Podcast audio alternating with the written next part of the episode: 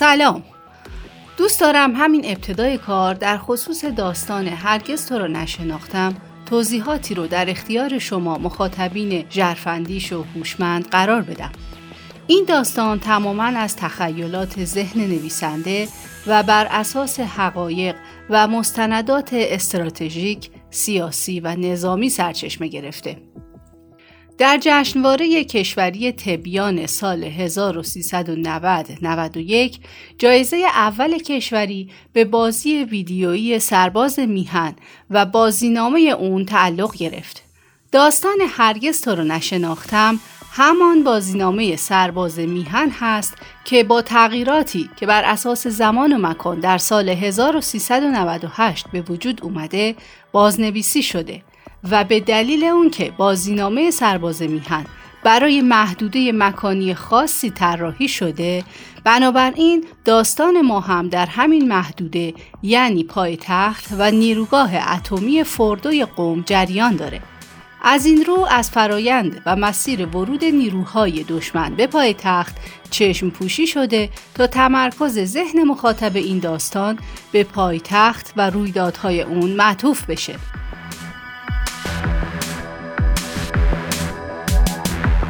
در زمانه ای که ما در اون به سر می‌بریم جنگ ها از حالت سنتی و نظامی محض خارج شدند. نبردهای داستان ما هم علاوه بر اون که نظامی و تسلیحاتی می باشند مبتنی بر نزاعهای سایبری، روباتیک و بیولوژیک هم هستند. حالا با هم وارد جریان پرخروش داستان هرگز تو رو نشناختم میشیم.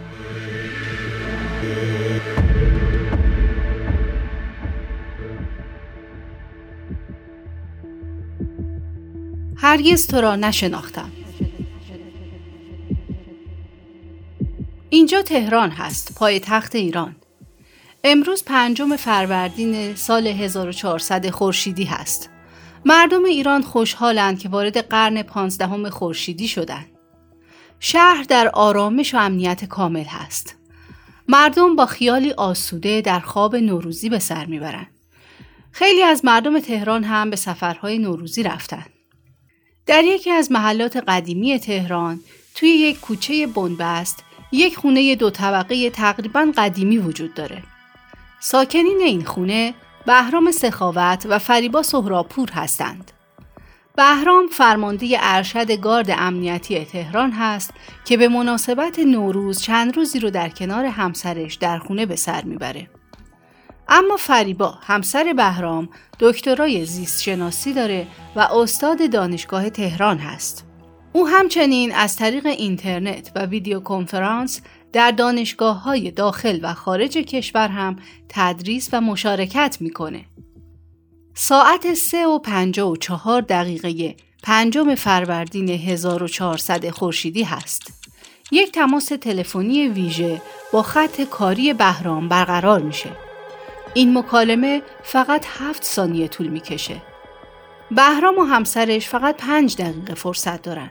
اونها سریعا لباسهاشون رو عوض کردند. چمدونی رو که همیشه آماده داشتن برداشتن و به زیر زمین خونه رفتن. دریچه ای رو که کف زمین به صورت مخفی طبیعه شده بود باز کردند و ناپدید شدند.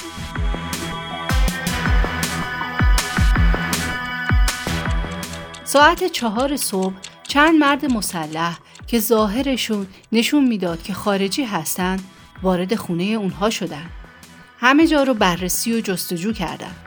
به زیرزمین هم رفتند اما دریچه رو پیدا نکردند. اثری از بهرام و فریبا نبود. ساعت هشت صبح هست. خیلی از مردم از خواب بیدار شدند و تلویزیون خونشون رو روشن کردند و منتظر برنامه های شاد نوروزی هستند. اما با تصاویری عجیب و غیرمنتظره مواجه میشن. یک ژنرال آمریکایی در استودیوی خبر تلویزیون در حال مصاحبه و صحبت با مردم ایران هست. گوشه تصویر هم خیابونا و کوچه های تهران به تصویر کشیده شده. مردم پرده ها رو کنار زدند و کوچه و خیابون ها رو دیدند که پر بود از نیروهای مسلح که پرچم آمریکا روی سینهشون نقش بسته بود. ژنرال آمریکایی به مردم میگه پایتخت ایران به تسخیر کامل نیروهای ارتش آمریکا در اومده و نیروهای ما در تمام خیابونها، محلات و کوچه ها مستقر شدند و کنترل اوضاع رو به دست گرفتند.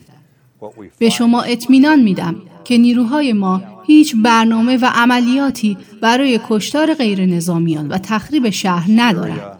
بنابراین شهروندان تهرانی در منازل خود بمونند و هیچ واکنش غیر منطقی در برابر نیروهای ما نداشته باشند تا از هیچ کس خونی ریخته نشه.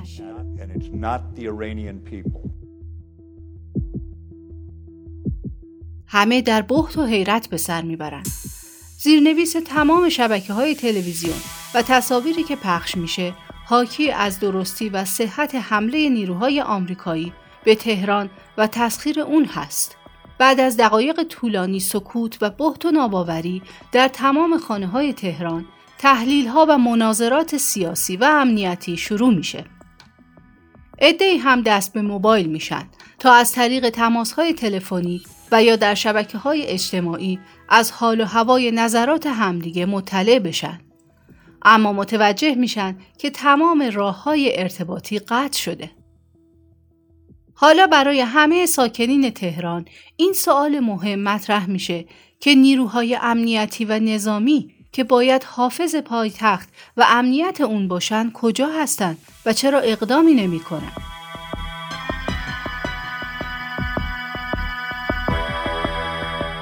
یادتون هست گفتم بهرام و فریبا از دریچه زیرزمین فرار کردند و ناپدید شدند؟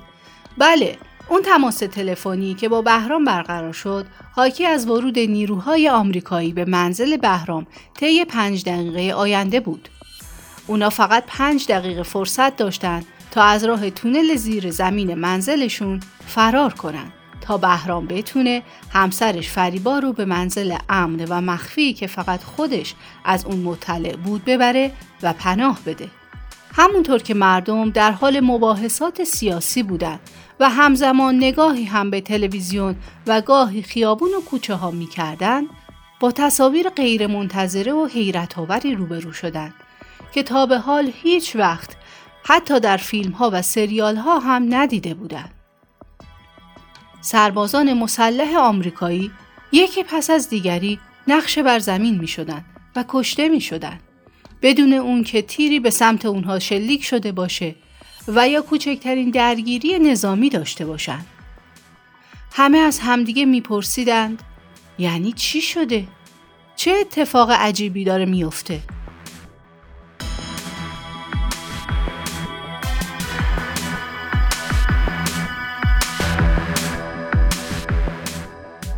ادامه این داستان رو می‌تونید دو هفته دیگه در مجله تیلسافت بخونید و بشنوید.